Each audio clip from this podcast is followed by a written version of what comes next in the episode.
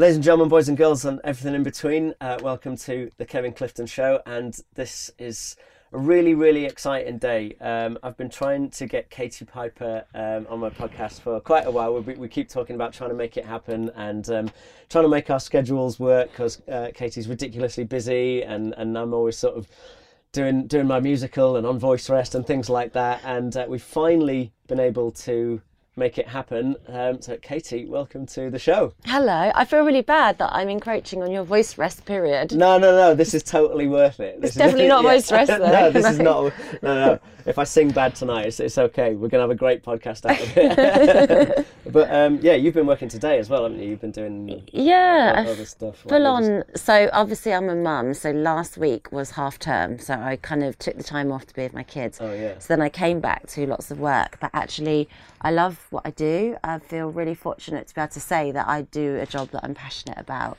Yeah. Um, so being busy for me actually is, is in a way an addiction. Like I'm yeah. a productive person. I like being busy. If I'm not busy, I take on extra things. So yeah, yeah. And, I never kind of oh, see it as a feeling. negative thing. You know? No, I know that feeling. Yeah. And I bet I bet there's times when you go, um, oh, do you know what? I'm gonna I'm gonna have a couple of months off. I've decided I'm gonna have a couple of months off, and then something comes in, and you go, yeah yeah, I definitely want to do that. And I'm terrible. Like I, I'm kind of manic where like if I'm off off and really don't have anything to do, I decide to go and empty out all the drawers in the kitchen and like oh, rearrange them and oh, like no way. yeah, and like clean out the garage and just do like weird stuff. You can't relax like, at all. No, or like we live near the forest, so I'll just like go for a 10k run around the forest. Like yeah. Oh wow, so, a 10k run. Well, not always 10k run. Yeah, I mean, I'm, I'm training at the moment for a half marathon for my oh, charity. Yeah. yeah. so I'm trying to sort of build up slowly. So when when yeah. When's the run? It is in May, so is that soon? What is it now? February, March, April, May. Uh, yeah, yeah, fair enough time. I am one of these people that always likes the idea of it, the idea of like doing a marathon. But then when I look at like just how much has to go into it, you can't just turn up on the day and run. Like, yeah, just like how much no. has got to go into it. I'm like, oh my god, I don't know if I can. But I like the accountability. You know, if you like make it public and make a fundraising page, then yeah. there's accountability of like I can't embarrass myself. I yeah. have to do this. You know. Oh yeah, totally. That's why I'll, I never commit to it in the first place. Wise move. like once you've committed to it, you got to do it. Yeah. Um, yeah. So one one of the um, reasons, like, there's many reasons why I, I, was really looking forward to like having you on, on, the podcast. What what I normally do when I'm on, on my podcast is um, I talk to different sort of creatives or performers, you know, people that do different things, and and usually it's a case of like, oh, uh, please welcome this singer, da, da, da, da, or this actor. Yeah. You've done loads of different stuff. Like you're very sort of diverse in in everything you do. You, have um, you've made documentaries. You're a presenter. You uh, you've written how many books have you written? I'm on my seventh book now. Yeah. Seventh book. Yeah, yeah. Um, Still don't know the grammatical difference between there and there. so shameful. um, you you have uh, your own charities. Uh, you're a speaker. Yeah. You, you, do a lot of pub- public speaking as well. Um, yeah. Just uh, uh, you started out in sort of like modelling and stuff like that. Like you've At done five s- foot two. Yeah. Right. yeah. So you've done, you've done so many different things. Yeah. Um, so there's there's that that I want to ask you about because that's really interesting to me rather than just sort of boxing yourself in as this is what I am. Yeah. Um, obviously, we met on Strictly Come Dancing. Yeah, so it was last year. No, no, it's the year At, before. Uh, 2018 no? series, wasn't it? Yeah. Yeah, yeah. Yeah, because Kelvin's won this year. Is that yeah. this year or last year? No, the, that's last the, year. Yeah, the 2019 series, Kelvin yeah. won. Yeah. Okay. Um, and we met on the 2018 series. Yeah. And uh, so I thought there was, there was I think there was four people that I was thinking. We are always the pros. We're always there going like, who do you think you're going to get? Who's, right. who's, who's it going to be? Like, who's going to be your partner? And um, for me, I'm always looking at heights because I'm sort of you know one of the smaller boys. Yeah. Um, and uh, I, I thought there was it, it was out of four. It was either going to be like Stacey, I think maybe Ashley Roberts, and there was you and someone else. I can't remember. It might yeah. have been Lauren. Because I think me and Stacey are similar height. Yeah. And Lauren and Ashley are t- maybe a few inches taller than us. I think. Yeah. Yeah, yeah. And then I know, did when, dance with you in the mix. Yeah, we did dance yeah. together a bit, didn't we? Yeah. Yeah. And, and and then it came down to when you're really trying to reason it out. You're going like, mm, I don't think it's going to be that because of this, or I don't think yeah. the partner that you had last year, or you know whatever. Yeah. Um. And then in my head, I'd got down to I think it's going to be Katie or Stacey. Right. Okay. Like, which so I've been good really process of elimination. yeah. yeah. um, I was like, I'm yeah, I'm all right this year because like they're, they're, both really nice. I danced with Katie in the um in, in the uh, the first little meetup bit. Yeah, there's so many points that I want to say, but like first of all, what what made you want to do Strictly? Um, I'd spent like a long time working with Channel Four, so I was in like an exclusivity um arrangement with them for like seven eight years, and it was brilliant. Like it allowed me to rebuild my career, my life, buy a home, um, have maternity leave and I did a lot of kind of hard hitting documentaries, some personal journeys about my own story, some meeting other people with similar injuries and, and living with disfigurement, mm-hmm. but then totally different uh, topics going into prisons, going into hospitals. Yeah. And every year, Strictly would ask me, "Do I want to do Strictly?" And yeah, it, and it would have so. meant leaving Channel Four, which was a lot of security for me. Right. And every year I was like, wow, I'm really enjoying what I'm doing here, and I still can't dance, so no. And then, and then after about the fourth or fifth time it came in, and I thought, do you know what? Maybe it's time, you know. And I've never really done anything kind of light-hearted. I've mm. never worn sequins on telly. Like I've never had a spray tan for telly or anything like that. So I thought, okay, like maybe it's good to take a risk and do something a little bit different. Yeah, yeah. I thought they'd have been asking you for years. Did you have to do? Um like the little auditiony process bit? Yeah, so I had Giovanni Did who you? danced with me, and I'd never watched Strictly. Like, okay. I, obviously, I knew of Strictly. Yeah, yeah, yeah. Um, and I knew of people that aren't in it anymore. I knew of like Brendan Cole yeah. and James uh, and Ola. Yeah, and, like, yeah, yeah. so when I went to dance, I didn't really know that Giovanni was like a person in the show. Right. So I was just like, oh, he's sexy. This seems good. and I'm like, okay. Then I was like, oh god, he's really sexy. It's embarrassing actually, like because you know, like for a normal civilian like me, I have never pressed up against someone I've just met and danced with them. Like not even drunk in the bar, you know.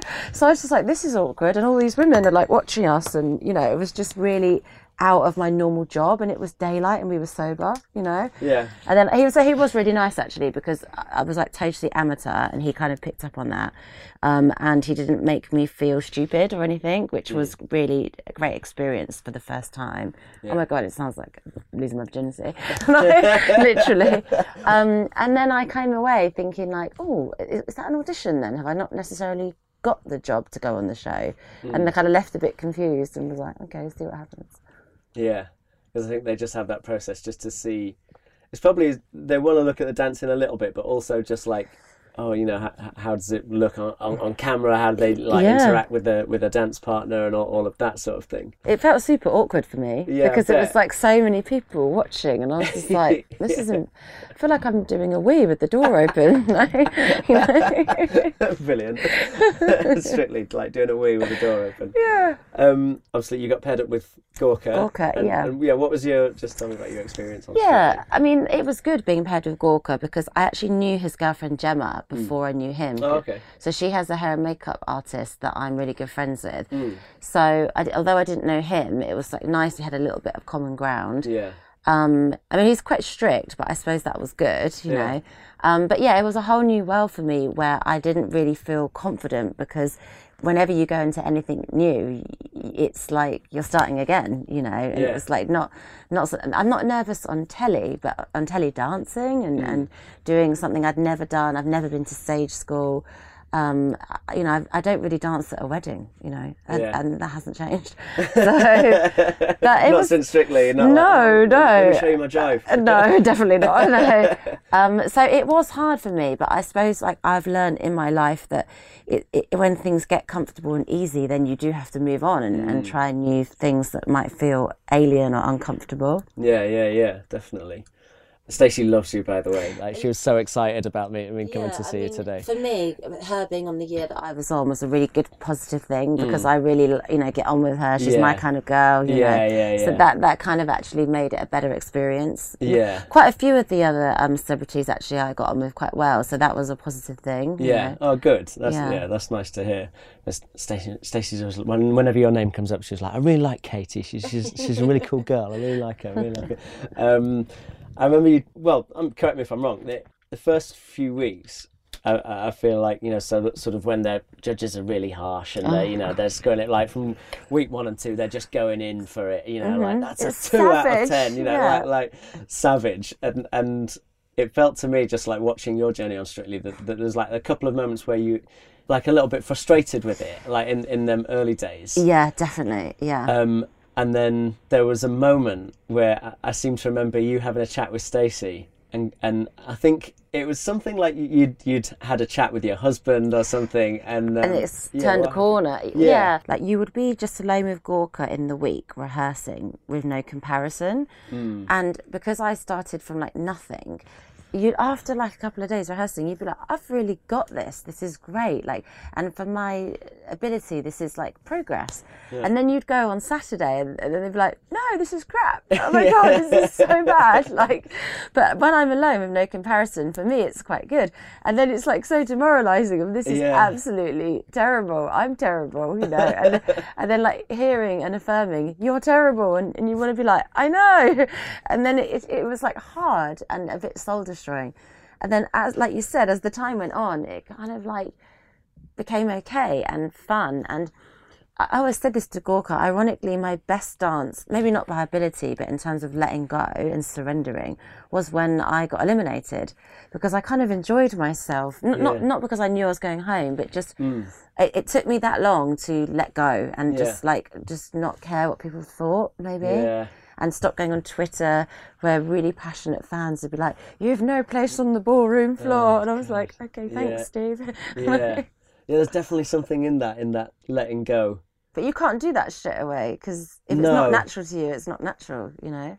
Yeah, yeah, and I, I know what you mean. I'm on one at the moment about um, letting go of, of the end result all the time because right. that's the thing that stresses you out. Like, mm-hmm. So I read um, I read this book that everyone's been telling me to read for, for so long called The Power of Now. Oh yeah, I've read that. Yeah, yeah the Eckhart Tolle. Eckhart Tolle is that his name? Don't make me um, pronounce that. yeah, yeah, but, um, yeah, about um, just if you're living in the past or living in the future, that's what causes sort of anxiety. If if, if you're letting things in, in, in the yeah. past sort of get hold of you too much, or if you're thinking what's going to happen in the future. That's where anxiety lives. Yeah, whereas and the past just... is depression. I think. Yeah, yeah, yeah. And whereas if you're just living in that moment and just focusing on on the thing itself and let go of all that stuff around it, like what Mary on Twitter's going to say.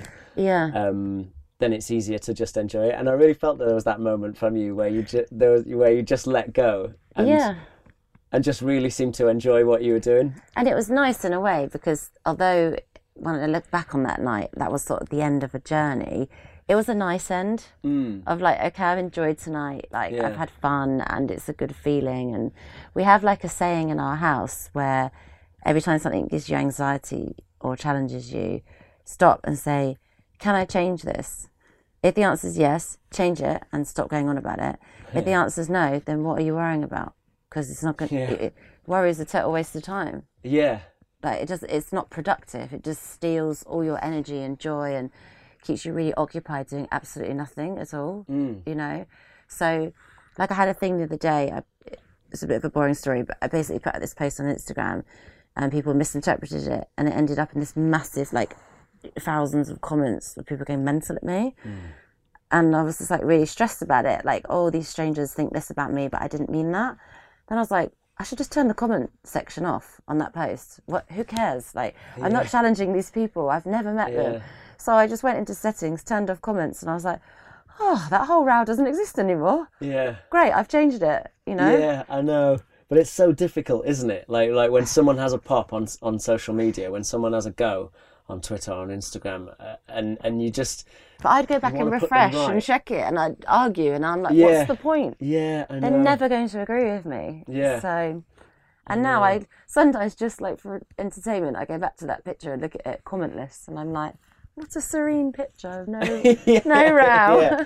yeah, just let go of it. Just, just, just, yeah. Yeah. Push it to one side. And nice yeah. when it is in your control, because actually, I felt like this is giving me anxiety and making me feel bad it's in my control. I've got the power to take the power back, so I'm going to. Yeah. And that's okay, you know. Yeah. What's your relationship with, with social media? We were chatting like just before we started the podcast. we yeah. probably missed all the, didn't record all the best bits that we were saying. Um, so obviously we've both got a love of podcasts. You've got a podcast, mm. and, and, and, I've got a podcast. What's the, what's the thing? Why, what made you want to do the podcast?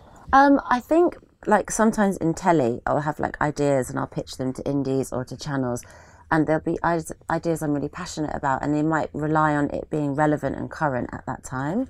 And then if it doesn't get commissioned, you're like, what a shame, because I really want to explore that. Mm. So with a podcast, you know, you can say, I really want to meet this person and explore this issue. Mm. And then it can happen in a week. Yeah. If they're free, you know. Yeah. And then it's it doesn't have to be as PC. It it doesn't have you, you can actually just be real, you yeah. know, and that editorial control and just yeah, I really like being able to use that platform in quite an honest and raw kind of way, you know. Yeah.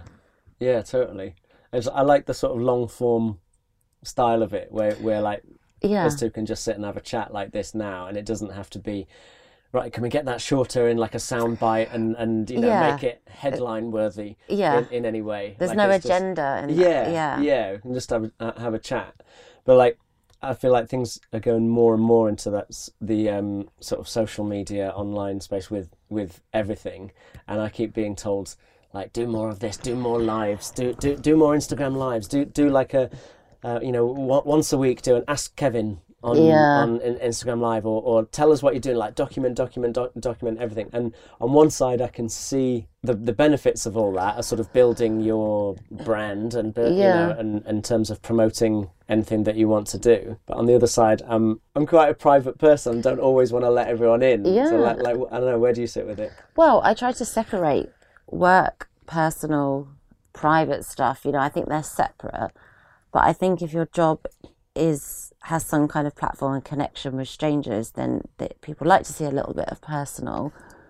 But I've had I've made mistakes in the past of being boundary less, and then it's been to my own detriment. Mm. So one thing I've learned in therapy is to not feel embarrassed about putting boundaries in place, and that people will respect you more, and they'll learn what your boundaries are and that happens on social. Um, like I can't criticize social media because it's a good platform for me in terms of it's lucrative. Yeah. Like I, I, can make money from social media. Mm. I um, can reach people I care about and want to connect with who I might not be able to connect with otherwise. Mm.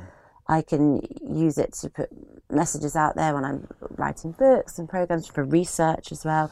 And also, like some people that I've met, like I'd never met anyone who'd had an acid attack until I used the internet and forums and, and social media. So, oh really? Yeah, I, have never met anyone in my life walking down the street who's burnt ever, never. Yeah. You know, so it does connect. It, it can help with isolation and yeah. connection. So there's lots of great things, but yeah, of course, like there's negative things, and I don't use social media to talk to the real people I know in my real life. Like mm. they have my phone number. I don't even follow the people I know in real life. So it's very much for me a professional platform and you know, and some people communicate and put under thing, hey, do you want to meet up tonight? Like I wouldn't use Facebook and things like that yeah. for that, that kind of stuff. Yeah. Um, so maybe if this wasn't my job, I'm not sure I would have it at all. Yeah. Um, but it is my job and it's great for my job and I do enjoy it. So, yeah. and I'm frequent with my posting and mm, stuff. Mm, mm. Um, but sometimes it drains me and I stop, you know, and recognize that. Yeah. So, yeah. yeah. You spread a lot of positivity on, on online. Oh, I don't know. Sometimes I'm a bit boring. And no, no, like, this is my salmon. This is my rice. no, no, no. I, I, I, like it. You're very positive on online.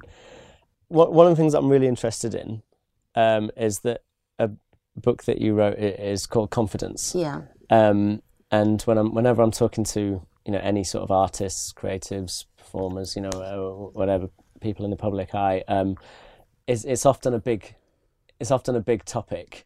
You know, for me personally, it's something that I've always struggled with. Mm. That's interesting because yeah.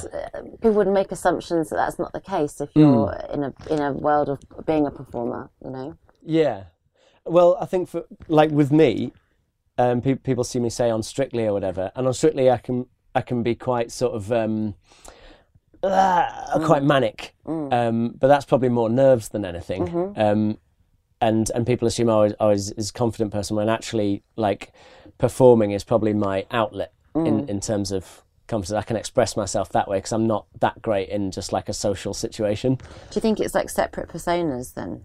Yeah. Yeah. Yeah, definitely yeah, I, I, think I can go. I can go and be whoever I want to be when I'm performing. Yeah. But when I'm just me w- without that, um, in general, quite sort of um, yeah, quite shy. I guess I'm like I'm not yeah. brilliant in in social situations, and, and so it's really interesting to me the whole topic of of confidence. Um, if we, if we go right back to the start, like mm. so when you, in in your career, you um you started out doing modeling was it? Like yeah i mean i was like i had ambitions and aspirations. I wanted to i guess you know i wanted to be famous and i did some kind of like catalog modeling. Yeah. i worked on shopping telly and i remember i was like renting a bedroom in a shared house with other aspiring dancers actresses models. I think the rent was like 200 quid a month and then we used to just go to like the, we lived above a Chinese in like Golders Green. Okay. And then we'd go down to the buffet, and it was like two pound, fill it all up with Chinese food, and cram the lid on, and that's how we would eat. and we, we literally were going to auditions all the time, and we just made enough money to like go out drinking and pay our two hundred pound rent. Like, and like, what would the auditions be for? Like, we would do different things. Like, there would be like clothing brands, um, other like satellite channels, like channel nine hundred and sixty-seven okay. at three o'clock in the morning, selling cordless kettles on a DIY channel. Um, yeah, just anything. We'd go through the stage. We would go on StarNow. Yeah. We would meet people because there wasn't really big internet then, and it mm. was like networking through other people and yeah, yeah. And I suppose like for me, I was like, okay, well, I'm making enough money to get by, and I am technically on telly, even if it's at four o'clock in the morning. yeah, yeah. On the jewelry channels, selling tanzanite. Yeah, but yeah, it was just exciting. And, and you'd see that as a positive thing rather than a, rather than oh, I'm not getting where I need to go. Or, no, I just yeah. I mean, I was always like hardworking. I always loved being busy, and I was always like a thrill seeker. And you know, for me, I didn't want to work in. Well, when I was at college, I worked in Tesco. So I was full time at college. I worked in Tesco in the evenings and the weekends, and I loved that because I loved earning my own money mm. and I loved being independent. Mm. But it was that wouldn't have been enough for me. You know, for some people that's enough and that's fine. But for me, it's never enough because I'm always like a really kind of like onto the next thing, onto the next yeah. thing, and that's never really left me. You know? Yeah um, doing all these auditions for all these all these different things, I'm guessing you would have faced a fair amount of rejection. Yes, because um, that's what happens yeah. when you're doing a, when you're doing a lot of auditions. Like at, at, the start, were you confident? Like as a young person, were you were you confident? And then doing all these auditions, did that affect confidence? Yeah, I think when I was that young, so we're talking like late teens, early twenties, the confidence was based on naivety and not a lot of life experience. Mm. So I remember just thinking, like, disease, disability, sickness that happens in films on the news, never going to directly affect me, mm. especially in my 20s. I'm invincible, I can do whatever I want. Um, and probably leading quite a selfish life. Like, you know, all my goals and ambitions built all around myself, mm. you know, and that, that was it. And, and I came from a small village down in Hampshire and had moved to like the city, the capital mm. of England, yeah. Know, London, like how exciting. Yeah. um, yeah, so I was sort of like confident in a naive way. And then, then you're right, you go through this process of, oh, not everyone's going to love me like my mum does because I'm yeah. getting like turned down in auditions. Yeah. Like sometimes I'm getting feedback of I'm too short. Sometimes I'm not getting feedback and I don't know why. Yeah. Sometimes you're getting false promises and then things don't materialize. And then you get a bit more streetwise and thicker skinned and understanding the process. And mm. you maybe don't take it as personal. Mm. Maybe then rejections sort of helped in a way then. Like, yeah, because like you build a yeah steeliness about you. It's normal to get rejected in life. Yeah. It is actually okay and it yeah. is normal and you're not going to be for everybody and I personally think it's important to be robust. Yeah. Says me who cried on Strictly Week Two. but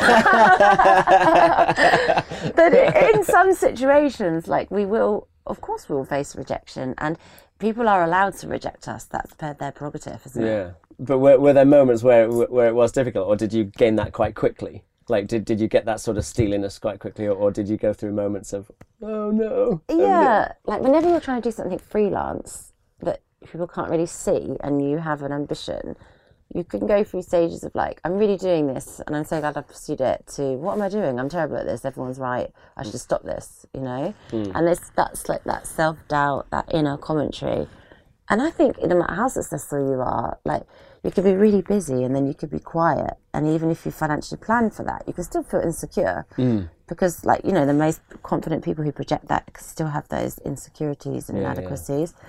But yeah, I suppose in a way, when I look at my time of living in London, I did become a little bit cold as well because like London life is a little bit like dog eat dog. Yeah. Who are your real friends? I'm not really sure. Who are your acquaintances? Yeah. Who are your enemies? You know, so you even in this industry, like you you do have to be a little bit cold to survive. Interesting. Yeah. Okay. Um, and at this point, what what was? Did you have a, a, main thing in your head of, of what you wanted to be, or was it just more about you just wanted to taste everything and be out there? Um, I always wanted to be a TV presenter because mm. I always loved connecting with people, finding out about people. I was very curious. I liked to travel, um, and I just was a very much a people person. Um, and I just yeah, I really wanted to experience that. And and then at one point, obviously, you you suffered a horrible at- attack. Mm-hmm um, you know things that like, I, I can't even imagine like what, what you must have gone through and then at that point how long was the was the sort of the point from you being attacked um, and it's sort of well documented you know what what what happened mm. how how long did that process take of, of from the point of you being attacked to feeling where you were back back on your feet again? Do you know what i mean? Yeah it's a it's a big question because it happened to me 12 years ago in 2008 and like medically, it's a, I have an operation next month for my nose because I have right. scar tissue in my like septum, so it's making it difficult under like here in my sinuses. Oh, so it's still ongoing. Yeah. Right. And saying I have internal damage in my esophagus that makes it difficult with swallowing certain foods. So medically, like when you have an extensive burn injury, it's kind of ongoing. Yeah. You just live with life changing injuries. Mm. Psychologically, the same. Like maybe you're in a really good place for a few years, then maybe something changes. And yeah. Like anybody's mental health, you know. Yeah. So it, it is just that life changing injuries. But I suppose mindset wise, like I really wanted to beat it and I wanted the burn to live with me, not me to live with the burn. Mm. And that wasn't straight away because that just doesn't happen. You know, yeah. like I love the movement of being positive and optimistic, but I don't like it when it's like, um, unrealistic and makes other people feel bad for being negative because it's okay to be negative yeah. and it's okay to be angry and it's okay to be lazy because that's all like processing natural reactions to a situation and mm. i laid in bed for like a year and had agoraphobia depression i was on disability benefit job seekers allowance like mm. i think if i had woken up and been like super positive and ready to fight this i think that might have been more detrimental further down the line. Mm. Um, That's a really good point, actually, because yeah. because there is a lot of talk about you know positivity and you know the positive mindset. Go out and, and achieve things and, and get what you want. Um, Can't always do that. Yeah. Not so, if your life's being ripped apart in yeah. some way. Yeah. You know. and in, and in your case, in, in, a, in a, a very big way, and and. Well, everyone's problem is relative. If you're yeah. hurting, like mm. you have to hurt. Yeah you can't just like have this American kind of like I'm okay, I'm positive because yeah. it's weird, you know. Like so, yeah, it was difficult, but yeah, after some time, like then I suppose I started to want to take control back because so much had been taken out of my hands, mm. and then it was like a psychological thing of becoming the kind of master of my own journey and stuff, and it was up, it was down, it evolved. Things happened for good, for bad, you know, um, like anyone's journey, I suppose. Yeah. Well, do, do you remember like um, a moment of because there must have there must have been moments um, where you would have from the the path that you were on to to being a presenter, um, you, like you must have thought at some point, well, that's that's not going to happen now. Like it must yeah. have been like that's that's all gone now. Yeah. Um, and was there? Can you remember a specific moment when it sort of when that shifted in your head of of like, do you know what? I'm going to go and make this happen, or. I, mean, I remember coming around from the coma, and I was blind, and I was like, well, the feedback used to be I was too short. Now I'm short and blind, so there's definitely not going to be. There's no way of going forward from this. Um, and I suppose, in a way, actually, to be honest, like with such serious injuries and not sure if actually you're going to live, yeah. your career isn't really at the forefront of your mind sure. at all. Like, and and beauty isn't either. It's mm. like functionality, survival, yeah, um, all the other stuff, the legal case and that kind of thing. Um, and obviously, like anyone that's been through any kind of legal case, civil or criminal, will know it takes like over a year. You know, mm-hmm. mine took about a year and a half. Right. So when that finally happened and they were sentenced, that was a moment of clarity of they're gone for now. let's begin life now. You know, so that that was like a turning point of like a room to breathe and feel slightly free and and start trying to move forward. Um, but there was never a day where I was like, oh, I'm a presenter again or I'm a presenter now, it, because in the beginning I was like observationally filmed as the subject, you know, so not really as the presenter. And then opportunities evolved, things happened, but it was through talking about actuality. It wasn't like an auto cue or a script or anything like that. Until one day you're like, I'm financially independent. Um, I'm I don't have to rely on anyone, and I can turn things down that I don't want to do, and I can do the things I love. And oh, I might buy a handbag. Oh, hold on a minute. Like, Yeah. And then it ha- and then you're like, oh right. But but then going back to that whole freelance thing, I never get too comfy because I'm just like, this is quite a fickle world. You can be hot property, then you can be irrelevant, and you can be doing a great job, and then you don't get renewed. And so I never fully submerse myself into I'm a presenter and I'm successful because I never really feel like that, you know. Uh-huh. Yeah. So But that's why all the, the di- all the different stuff that you do as well is like like um, diversifying it all, it all. So you've got lots of different. I will never put all my eggs in one basket ever again. No way. Mm. Because the fragility of life has been shown to me at 24, you know, and the the pursuit that I was on relied heavily on my appearance. And that's why somebody thought that if they took that away from me, they would be destroying everything I was. Right. Right. So it's a lesson learned for me, like to develop lots of different skills, to, to do lots of different things, and to spread myself, not to the detriment of being exhausted, although that can happen. yeah. Says me going hoarse. Um, but yeah, it's, it is important not, and it can be like an arrogance kind of of like, oh, I'm doing really well in this, and this is all I need to do. Like I, I'm Yeah. not sure that's the good strategy. Mm. Yeah, I'm constantly aware of it because I've because I've been a dancer for so long and doing you know strictly come dancing.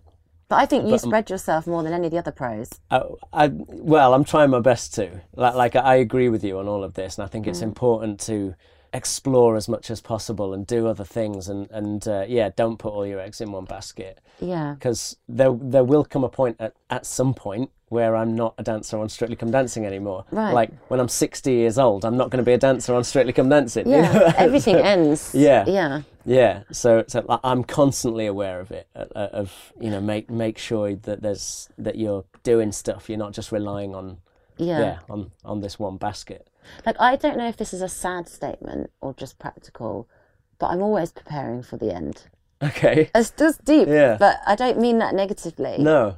I don't ever want to be in a vulnerable position where someone's like, we're not doing this with you anymore. And I'm like, but it's my everything. It, Yeah. it shouldn't ever put yourself in that position in relationships, in, in professional, personal, you know? Mm. No, no, I, I I get it. Yeah. That I helps don't- with confidence Yeah. because you never feel um, vulnerable. So you feel confident in your positioning. Yeah. you don't have to compromise your morals or beliefs, you know, Yeah. because you've got other shit going on. Yeah. It's like- Exactly. Yeah. Always leave yourself with something else. It's not Mm. like. Yeah, you're right. Like that, that, that one one thing's going to be taken away, and then that's it. The, the whole thing. and it's Western crumbles. culture of like maybe like my generation or older is like this is you, this is your label, this is your job, this is it. Mm. Like you're trained as a hairdresser, you're a hairdresser now, that's it. And it's like the younger generation, the millennials. I want to say they call it the slashers, but I think that's slang for doing a wee. but they call it like you know where it's like I'm this slash this slash this because Yeah. younger generation do lots of different things and they don't have to say like oh I can't do that because I'm this. Mm. Like you can do all these things and be really good at you know. And if you're not good at them, you go and do a course and you learn them and you develop Yeah. and you and you try them out and you get mentored and you don't just go to college and then stay in admin forever because that's all you've ever done. Yeah.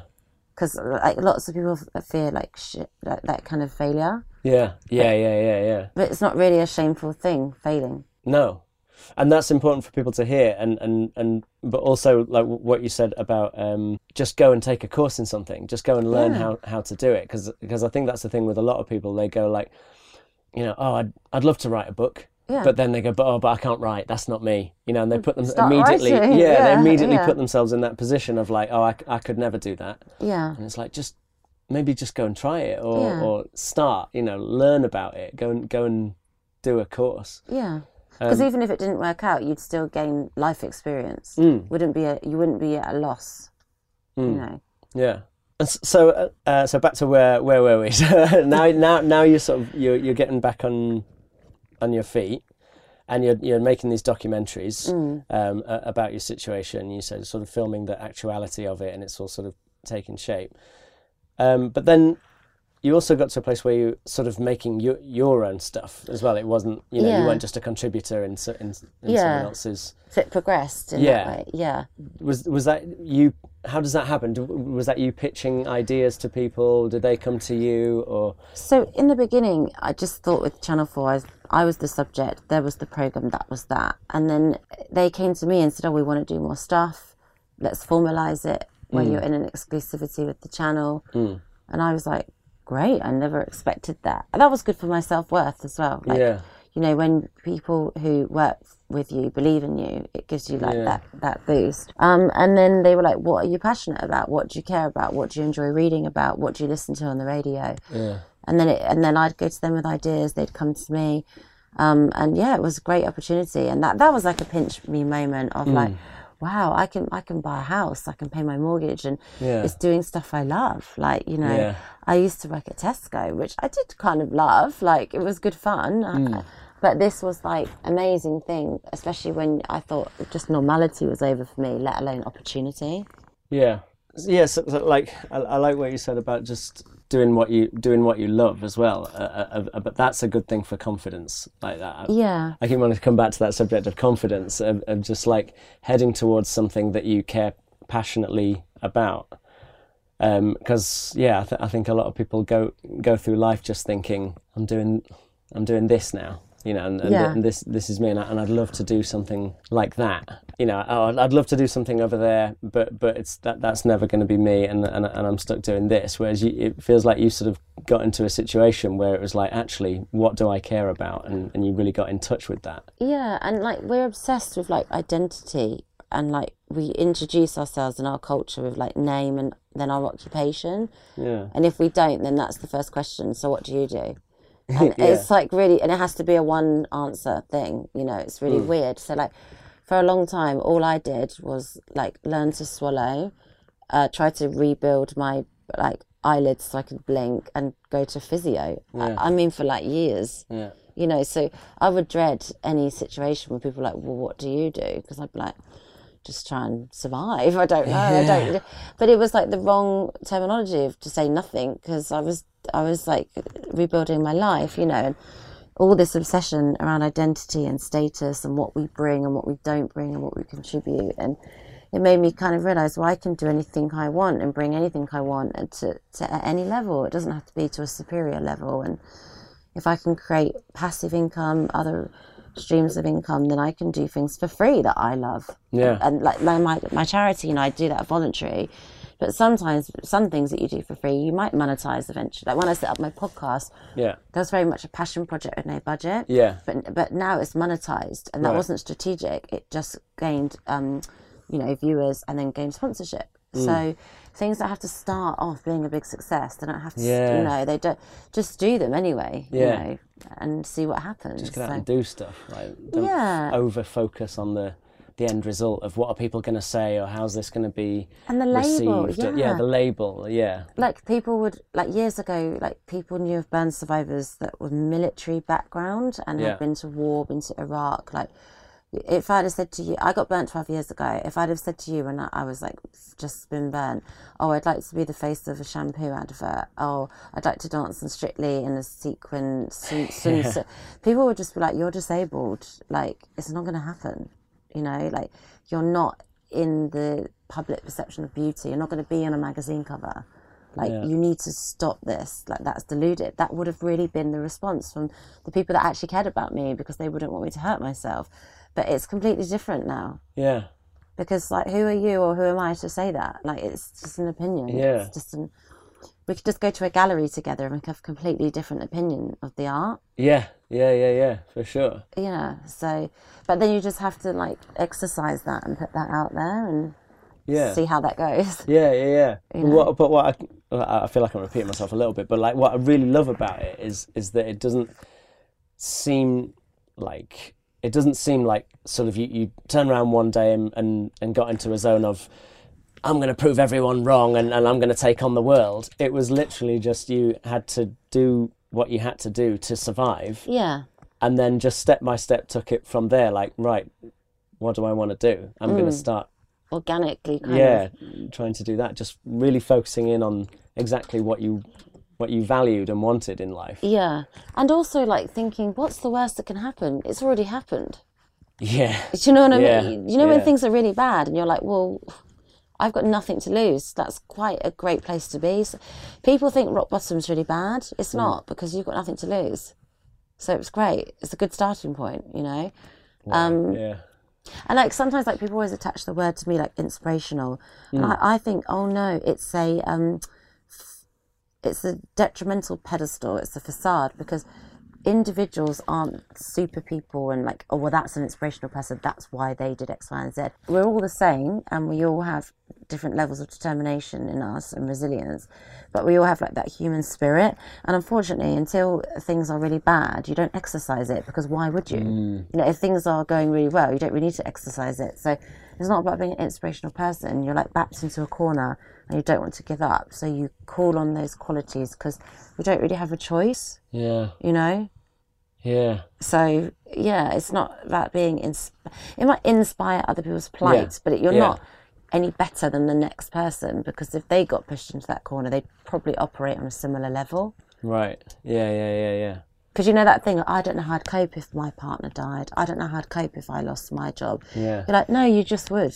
Yeah you just do what you have to You'd have you to. just, you just do what you've got to do Yeah. And of course you don't know because you haven't been in that position. yeah and you and you were just put in that position you you you just sort of backed into that corner and it became it became about i've just got to do what i need to do Yeah. Yeah, as opposed to just as a uh, uh, what I'm what I'm trying to get at is is like because you, you said to me before this podcast came on is, is people just think that um, people in the public eye or you know or famous people you know or actors singers dancers you know presenters uh, whatever are just naturally confident people Yeah. and um and and uh, and like you say people will, will say that you're inspirational and I think everyone would assume that you you you know this very together sort of confident person Yeah. It's life experience, it's character building. yeah And I think with age comes confidence because you go through different things and you realize what you can recover from. yeah So you develop resilience. So when I developed levels of resilience, it left me confident that whatever happens, I can move forward. Like things can be quite traumatic and not what we wanted or expected, hmm. but we can get through them, and that leaves you feeling quite self assured and confident. And I don't think it really exists somebody who's confident in all areas of their life. Mm. So, like when I did Strictly, I'm working in the corporate world as an after dinner speaker. So I don't know, go to the city to like JP Morgan, talk to all these like bankers in a room of hundreds of people, and I'm really at ease doing that because I'm doing it regularly. yeah Came to Strictly and were, just were you the first time you did it were you, were you at ease doing it or were you no. In the, in the beginning, I was like crapping myself, you Yeah. know. But then it became like a every few, uh, you know, a couple of times a week for years and years. So it Okay. became normality. yeah Then when I had to dance with just Gorka one to one with no one in the room, just rehearsing, I felt so embarrassed and unconfident. yeah And it was just like that transition of like you could talk to an arena of people, but then you can't dance with a guy. Know? so you, you and then like on my I remember my first Saturday because you'd meet all the dancers in their like casual wear. Then the first Saturday, everyone's got like their crop tops uh, with sequins, their six packs, their makeup, and you're like, oh my god, who are these people? like, what? Oh my god, I need to go in a cupboard and die. Like, what is like? but then then you'd go home and be confident in other areas of your life. So it's just like you're never across the board like linear, super confident in everything. You know. yeah But that I just feel like that's normal. So one of the questions that um, because I, put out on Twitter, like you know that, that I was going to be chatting to you on the podcast, and and and someone went, how can I, how can I get my friend to be more confident? That they've got some friend who's obviously like not, mm. you know, so having having struggles with confidence. So I, I don't know, like. I mean, where do you start? Obviously, you don't know the, know the person, but like, would one of them things to say to them be, you know, that there must be one area that you're confident confident in, like Yeah. one one thing that you know is your area that, that you can, That you're good at. yeah, that you're good at, or that you you bring know to the table Yeah, and- yeah, And also, I think you have to look at what is com- lack of confidence, like what's it associated with? I think it's associated with embarrassment and mm. shame. And it's not about you, it's about the people around you. Mm. So, like, I was embarrassed on Strictly because I couldn't dance, and what did Jeff from Leeds think about me on Twitter? Mm. But, like, if I really analysed that, like there are going to be people in a dancing competition that are at different levels who, or who can't dance and really what jeff from leeds on twitter thought about me isn't really relevant like long term no. so that was like other people's shame and embarrassment. So it's kind of like really look at your life saying who am i living for? Because one day you could step out into the street and look what happened to me you know? So if we're spending all our life like appeasing other people it's it's actually quite a pointless existence. Yeah. So sometimes like with confidence just becomes that lack of like just i, just, I don't care anymore. And it, that's quite liberating you know? Yeah. And you did say that like, like when you when you sort of in in our sort of career of being in, in, in the public eye and also like living in london you have to be like a little bit cold you, yeah. you said earlier but how do you how do you balance that before it was like asking for a friend. Now I'm asking for me. like, um, I because I've I've been one of these people where I, I, I do feel like I've lived a lot of my life just being nervous of not pleasing other people. That's you know, hard. Um, yeah, just like I, I don't want to say the wrong thing or I don't want to um, upset anyone mm. um, or whatever. And um, and I feel like there's there's certain people sort of in let's even just take Strictly. There, there's certain people on on Strictly that in a social situation very confident, life and soul of the party. And if there's something wrong, if if you know they haven't got the the right shoes there at that point, they don't worry about about going. Oh, can someone bring the right shoes over here? Da, da, da, you, yeah, you know, assertive. Like, yeah, yeah, assertive. Can can you um can you go over them? Could you do this, please? Could you do this interview to to camera? No, I'm not doing that. Yeah, yeah. You know, there's some people l- like that, and and it's sort of fine. I'm not saying it's a bad thing that they're doing. I'm no. saying it, it sort of works for them, and it's, it's and, and, it's and it's fine. Yeah. I feel like I I would, for example, spend a lot of time worrying about rocking the boat or you mm-hmm. know like saying something wrong or upsetting someone. So, so I'm I, I become very much a sort of people pleaser, and then think there'll there'll be a time when you think, oh, I'm I'm gonna I'm gonna not live like that. Actually, I need to sort of just think about what I want, not worry about uh, uh other people. And then the one time you go like actually no, no, if it's all right i'm not going to do that interview over there. Mm. and suddenly it seems like this massive thing. The weight's lifted though don't you think? Politely saying no is quite empowering. Yeah but then i also like worry about like it suddenly seems this massive thing mm-hmm. that like oh kevin said no and suddenly it seems a lot harsher than it would coming from the other person. Yeah. Like how, how do you how do you I guess how do you balance being cold because you're not a cold person at all. You're, do you think I'm not? Some people say I, I am. I wouldn't. Have, well, my experience of you is not at all. Like, like I would I, yeah. I would say a, a, really warm person. I've got colder. So basically, I didn't. My charity was my sole focus, and I worked at it at a very basic level of answering every email, answering every phone call, never saying no to anybody, going meeting everybody that yeah. came in and also lack of experience in a corporate world. You know, I'd never worked in an office. I'd never yeah. run a charity. I'd never, I'd never loaded a stapler. You know, like literally, I'd never done a desk job. Yeah. Right. And it was always like, oh, lots of people help me, and I mustn't turn it, I mustn't turn anyone away. And then I kind of had a bit of a breakdown where I was like, I'm taking on everyone's problems, and I'm mm. not a mm. psychologist, and mm. you know, I'm like tired, and I don't have a personal life, I don't have a relationship, and like this is consuming me and I've made so much psychological progress and I'm getting re-triggered, re-traumatized. And I ended up having a very problematic relationship with alcohol as a, an anesthetic and mm. as a mm. coping mechanism. and I just was like, this is wrong. That I came this far to not get this far, like, you know. And yeah.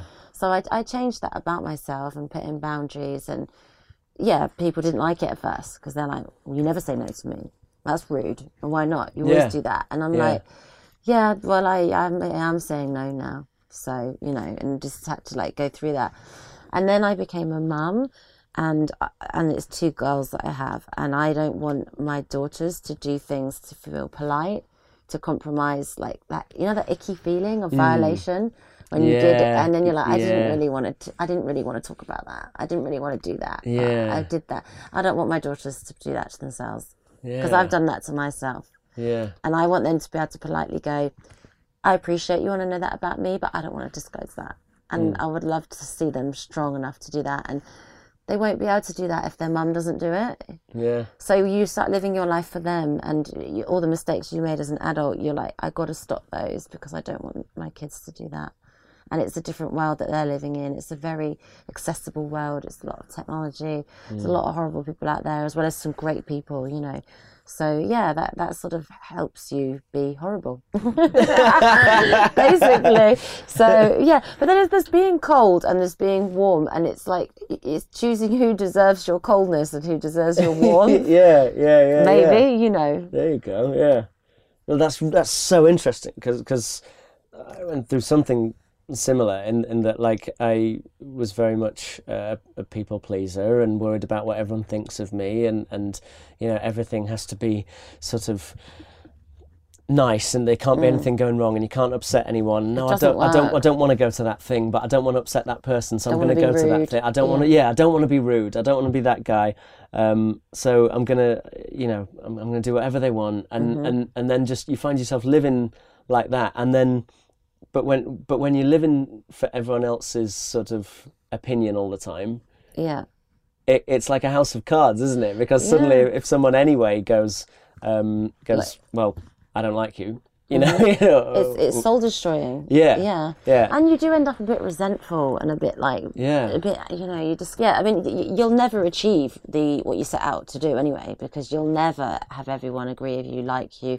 You'll never not upset people. So it's it's literally a recipe for disaster, and yeah. then you, you're just empty all the time you yeah. know so but yeah there's still that line of like not just being selfish self-serving and arrogant mm. you know i guess you have your core belief system and you operate from that yeah yeah you know like yeah. there's people that i would always help and always want to work with and always do things with through my charity because yeah. that's at my core kind of spine of everything yeah but, you know, I can't help every single person that ever scratch their arm in the oven because, like, you know, it's just not realistic. And I've got my own marriage, I've got my own kids, and they need me too, is my, yeah. you know, so yeah. Yeah. I feel like I'm getting there. Like I'm getting better at it, but I need I need to get to where you are. I, don't know, I, I know I'm, I'm, still not fully there. I still, ha- you know, I still do things, and I'm like, oh god. Just, it goes back to confidence. The confidence to say when to say no, when to say yes, and to know yourself. I suppose. Yeah, yeah, yeah, right? yeah, yeah. But that's what you said. You have to work out your own sort of core set of beliefs yeah. and values, and building like build from there. Yeah, like building time for yourself. Like I'm sure being a Strictly, you must get it all the time where you're like, "Hi, my nan's cousin's cat has one eye and would love to mm. meet you because yeah. you're on Strictly." And then, yeah, yeah. And then you're like, "Oh, poor cat. Okay, well it is in April and it's now February. I'll commit to that." April comes around, you're like why am I going up to Dundee to meet someone's one-eyed cat? I wish I'd never promised. that. I'm so busy. I'm so yeah, tired. Yeah, yeah, I haven't eaten a cooked meal for a week. I need to go home and wash all my socks. Like, and, and, and, so now I'm like, I have to build in that time just to go home and do my washing and just watch telly. Yeah. Because I can't visit everyone's one-eyed cat. Yeah. You know? I really hope my mum's listening to this. Oh really? Because my mum's the she worst for it. Cat, no, no, but she's the worst for it. It's because people contact if they can't get through my agent or mm-hmm. whatever, or, or, I haven't replied to something on Instagram yeah. or, or whatever. They'll, my mum really enjoys like Facebook and stuff. So they'll get to my mum on Facebook and say, "I've got this thing, you know, um, I'm opening." a shed in my uh, back garden. Yeah. I've built it myself, and and I'd really love Kevin to come and you know he's. I've seen that he's in the area on that day because yeah. he's on tour that day, and and your mum signs the contract. And my mum will tell him, "Oh, I'll speak to him," and then, yeah. and, then, and then suddenly I'm committed to turning up to like open this guy's shed or yeah. something, and yeah, and and but when I say to my mum, mum, I can't do everything. Mm-hmm. I can't, you know, I, I can't. Um, I can't reply to absolutely ev- everyone mm-hmm. that's ever sent me a message or, or, or turn up to, to the, these things as much as I'd love to. It's overwhelming as well. Yeah. Yeah. And, and my mum will go, oh, it, do you know what? You're there. It would take you ten uh, minutes. Yeah. It would take you ten minutes you. to go there. Like, yeah. and it's like it's not ten minutes though, is it, no, Mum? It's like it's not that at all. Yeah, yeah. yeah. I, I actually think sometimes that's another thing. Trying to make other people understand your situation is kind of equally as draining, and they probably never will. Yeah. You know, so we can try and be like respectful and understanding of one another, and you know, there's a lot of talking about being kind and stuff at the moment, and you don't have to understand somebody to like fully get them. You just need to step back and have compassion and empathy mm. for what maybe you don't understand. Mm. And, and don't make a decision or a judgment because there's lots of things we don't know about people or understand about them, and that's yeah. okay. Yeah. We don't have to know. We don't have to draw a conclusion under that person. Yeah. Just back off. Yeah, yeah. Stop booking the shed visits, like, mum. Yeah, amazing. Um, first of all, when it comes to the books, do, do you sit down and just write your own books, or do you have a writer that helps with that process? Or so the first ever book um, was uh, lots of rejection. So that was like my psychologist told me to write like my deepest, darkest thoughts to Yeah. kind of unburden them and not to put everything on my parents. And it kind of started off in chronological order, then it would skip things. And it was like a diary. And then I turned it into like a manuscript because again, I was unemployed. I had nothing to do every day. And I had to type in like font 40 because my like um, eyesight was so bad. I had this old Toshiba laptop and it was like six words on one page, font 40, writing away. And then I, I sent off this like rough outline of, I don't know, like three, 400 pa- pages of like my life and what happened. And I wasn't anybody, I hadn't done the documentary then. And so people would either write back a template rejection letter or just I'd never hear back. And every Friday I would go to the post office, send off more manuscripts to publishers. And then after I did the documentary, then one publisher wrote back and said, Oh, yeah, you're that girl off the program. We'd like to offer you a publishing deal. But it wasn't particularly like financially lucrative, but Okay. it was it was a publishing deal, you Yeah. know. So that was it and then it went to number one Sunday Times bestseller. It, it translated to 32 different countries, languages I can't speak, countries I've never been to. Um, and then I got approached from all different publishing houses, and I was able to pick then and, and, and negotiate a good financial deal. And then that was an autobiography, and then move into a space of self help and Yeah. affirmations. Uh, and then later, later on, like years down the line, another autobiography, then into audiobooks, and then it became more of a strategic career. Um, And yeah, I've written, I've written with ghostwriters in the past. Yeah. I've written with self help. I've written with psychologists. okay, I've written myself, and then um, over email, just worked with an editor where you send a manuscript backwards and forwards. I wrote a parenting book with my mum, which was hilarious because she's a school teacher. So uh, we would write like our own account of like what happened to me, my childhood, motherhood, her journey, and then we'd send it to each other. And I'd send her this really emotional like manuscript and be like, "This is my chapter seven. What's your chapter seven? What's your version of it?" And then she'd just write back, being like, six books in, and your spelling is horrific. I'm like, Mum, I've just like spilled my guts out about what it felt like when I found out you had cancer. She's like, Oh, yeah, well, well I just think you need to use apostrophes more. brilliant. so, yeah, so I've, I've written in lots of different ways. And even when I don't have a deal, I like to write anyway for myself. Yeah. It helps me like process information, it helps me put things into perspective. And yeah, I like to read as well. So it's always been something that I Yeah. Useful. Yeah. yeah, I'm going to read your confidence book. You don't need it. Uh, I think I do. Really? Yeah. Do you think yeah. so? Yeah, yeah, yeah. Actually, what am I saying? at- Everyone needs to dip in and out. That was Yeah. like the worst PR for my book, wasn't it? Really, definitely need it. like, um, I'm, I'm good at putting on a front. yeah, But, but, um, but even me, when I go and do publicity, and I think, oh god, I better reread the book, and I reread it, and I think, oh yeah, I needed to hear that. And actually, sometimes it, a lot of it is like obvious, but then you need to hear it. You know, it's about hearing. You only ever hear your negative inner commentary of like, I'm going to mess it up. I'm stupid. It was my fault. Like, we never really pe- play positive commentary naturally. We have to go into self help. We have to go into affirmations.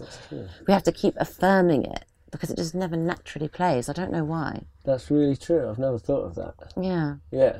Maybe actually, maybe for Giovanni it naturally plays. Giovanni, it, yeah. yeah. he only hears how brilliant he is. Yeah. But, yeah. But yeah, you're right. Often, like that, that sort of that little voice on our, you know, the voice in our head or the little voice on our shoulder, as we say, like- Yeah. like, like is always going, "You're going to mess this up," or Yeah. "Yeah, this is you're not going to be good enough for this." The Yeah, only time it's, the positive, like any time I really get positive commentary is when I've done an ultimate high. So, like, say you win strictly, then Mm. you'd get the oh, I, I was good at this, great. But you, you have to get the extreme high to get the positive commentary.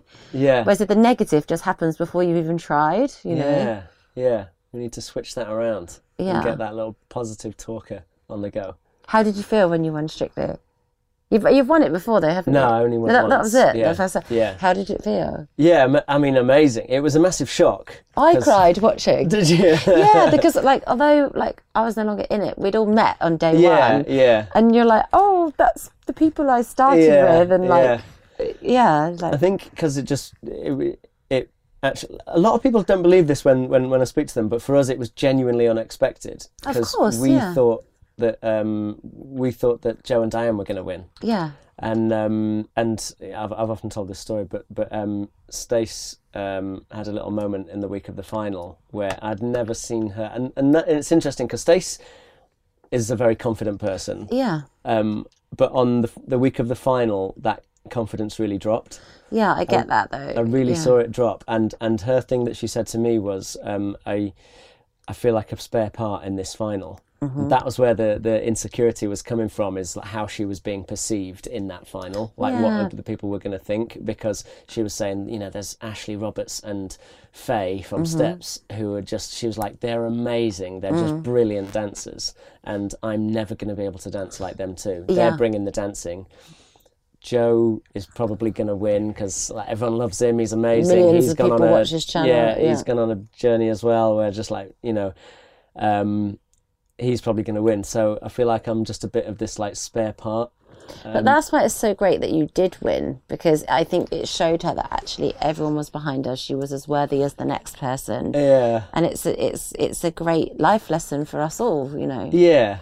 But then I had a moment of like it, we got to the after party and I had this real moment of um, all right, that's that's that then.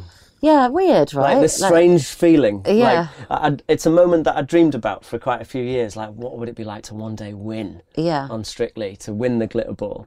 And I thought it would be this moment of like, because I've, I've been in four finals before that and not won. So Yeah. I thought it would be this moment of elated. finally, like- yeah. you know, and sort of in in the moment it happened, it was. But then an hour later, I was okay. That's that then. yeah, that's your purpose. Um, like yeah. you've done it. yeah, what do I do now? Mm. And um, and I've just sort of I left the, the after party really early, went home and had a cup of tea, watched match of the day. yeah. Isn't it weird? it was yeah. so odd. Yeah, Yeah, yeah, it was yeah. such a strange feeling. Well, this is like Tyson Fury, and you know. Yeah, exactly. just- yeah. yeah, yeah, yeah, I just watched that uh, program about Tyson Fury. Yeah, I love Um, him. Yeah, I do too. Yeah, Yeah. Um, Extreme highs, extreme lows. yeah. It's inevitable. Yeah, and that thing of of that being his whole what you were saying about putting your eggs in one basket. His Mm. whole purpose was to become world heavyweight champion, and then it happened, and then he just fell apart. Yeah, and hard for his wife and his kids. Yeah. supporting him. Yeah, Yeah, I really admire him though. That, that yeah. the fight was great. the it was night. amazing. Yeah, Yeah, yeah, yeah, and yeah, and him like you, you know, came from that point where it was like backs to the wall, yeah. and now I've got to do what I've got to do, And he did. He delivered. and so he delivered, yeah. and so did you. And Oh my god, I love the comparison. and Me and Tyson. Yeah, yeah, you're the female so Tyson. much in common. Yeah. um, yeah, that, that probably feels like a good. Way Place to start. There's loads I am more I Tyson, could- I am the- the female Tyson Fury. That's a good Yeah, yeah, yeah. the Katie podcast. Piper, the female Tyson Fury. Gypsy Queen. There's loads more that I could have asked you, and I'm sure I've missed out like half of my notes that I made. But um, what am I going to ask you now? like, what did you I- have for Oh, you lunch? Like, yeah, like- Hobnobs.